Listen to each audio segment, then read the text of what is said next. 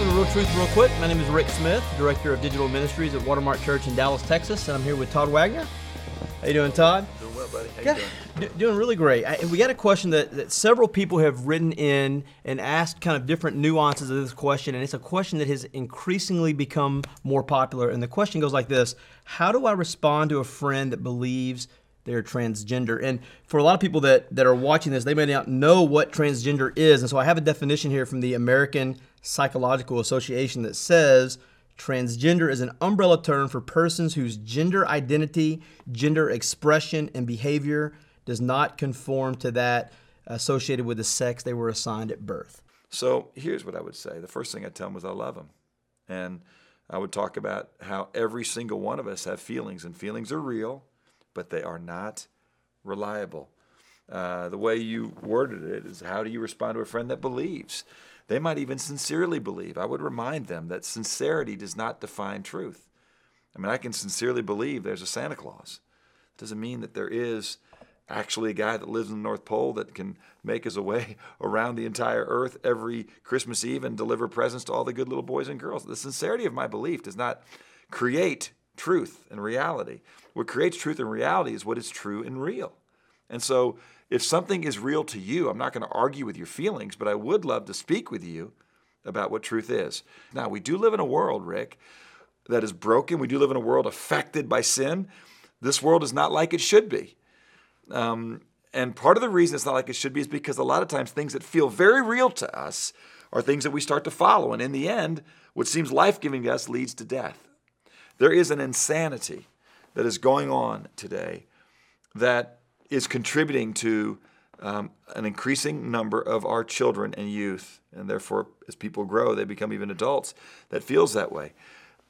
Professing to be wise, the scripture says we've become fools. The scripture says uh, in Hosea chapter 4, verse 6, let me just read you this because I think this is really what's going on. My people are destroyed for a lack of knowledge. It says, Because you've rejected knowledge, I will also reject you from becoming my priest. In other words, my spokesman, the one that mediates between God and man. That's what our job is. I'm not here to tell you what I think. I'm here to be a steward of the mystery of God and a servant of Christ. Okay? And whenever somebody starts to say, hey, this is my perception of reality or this is the way we're going to go, they're not a faithful servant of God and they're not helping God and they're hurting people. But listen to the next thing it says. It says, Since you've forgotten the law of your God, I will also forget your children. And so I want to tell you, I think what we're seeing uh, increasingly in, in, in the form of childhood depression, in the form of violent acts in high schools, junior highs, and amongst 20 something individuals are a bunch of children that are really angry. And they're angry because they've been, uh, have been told since they were little hey, it's okay if you, Johnny, feel more like Jill and you want to go into the girls' bathroom, that's okay because maybe you're just a little girl trapped inside a guy's body. That is not the role of an adult and a wise person. It's to let a kid who feels like they want to do something to let them do it. And those kids are going to grow up and they're going to be angry. They're going to feel like they don't matter. They're going to feel like um, this world makes no sense. And they're going to strike out in ways that don't make sense to us, in ways that look like real anger. They're going to be disturbed. Whenever somebody is living contrary to the wisdom and will of God, it's going to lead to pain.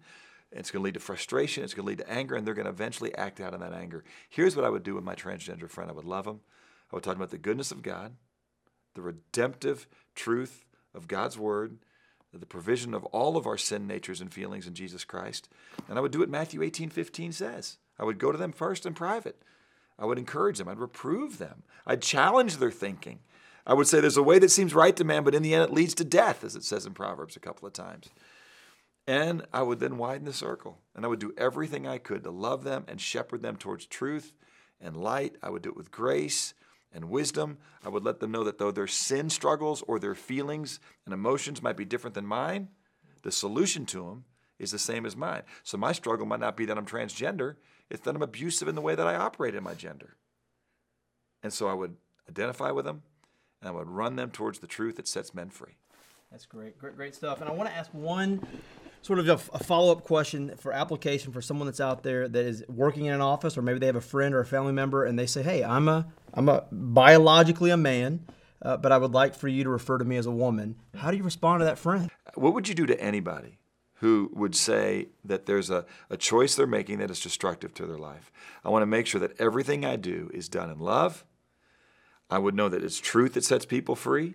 And so just because somebody wants to say, I have no choice, I've got to be this, I've always felt this way, take it out of the sexual realm. In any other realm, would you treat somebody like that? Hey, I, am a person that uh, finds life in drinking. I want to drink. I'm going to be deceptive in the way that I tell you the truth about how I'm drinking. I would just go, hey, I'm not going to let you do that. I'm not going to call you a drunk and just surrender that area of your life. I don't think it's loving. And so you're still my friend but I'm not going to do something that I don't believe is ultimately going to serve you well because friends don't do that. Friends speak the truth in love, okay? And, um, and, and friends don't deceive with flattering kisses. Friends care enough to say, if it means that you're not going to like me because I love you, I'm willing to not be liked by you because I do love you. Good stuff. Thanks, Todd. Uh, listen, hey, we know this is a, this is a sensitive topic, and we know it's it's a very complex topic, and so we'll throw an email address down there at the bottom of the screen. If we can help you, talk with you, connect with you, if you just say, "Man, I need to talk with someone," we'd love to engage you, connect with you, eh, like Todd said, in and a loving I, way. And listen, I hope you're still with us because I do want to say this one last thing because I know we're already over our five minutes, but this is worth saying right here. Sexual issues are increasing in terms of public dialogue, and it doesn't surprise me when the scriptures talk about struggles that men have or women have. The very first place that we go when we leave God to find life and meaning and purpose and joy, it's going to be sexual. Why? It's because sex is an area where we feel intense pleasure, and it is a way that some of our deepest, not just physical needs are met, which who doesn't love pleasure? And God created sex, He's for sex, but also our deepest emotional needs are met. It's the greatest counterfeit expression of love and respect that a man can receive. And so when you get intense physical pleasure with a deeply felt emotional need being met in an illegitimate way, even though it's meeting a legitimate need, why wouldn't we go there first? That's why Romans 1 starts with sex and then goes all the way down to things that we go, everybody does those other things. All of those things, from homosexuality to transgender confusion, right down to being disobedient to parents and being gossips and liars, they're all an expression or a symptom of the same thing. That's why I can treat my friend who has a struggle that I don't have with extreme grace because I've got the same problem. It just manifests itself different. The problem is sin and arrogance that thinks I know better than God, where reality can be found and hope can be found. Well, hey, thanks for, for sticking with us, and we'll see you next week on another episode of Real Truth, Real Quick.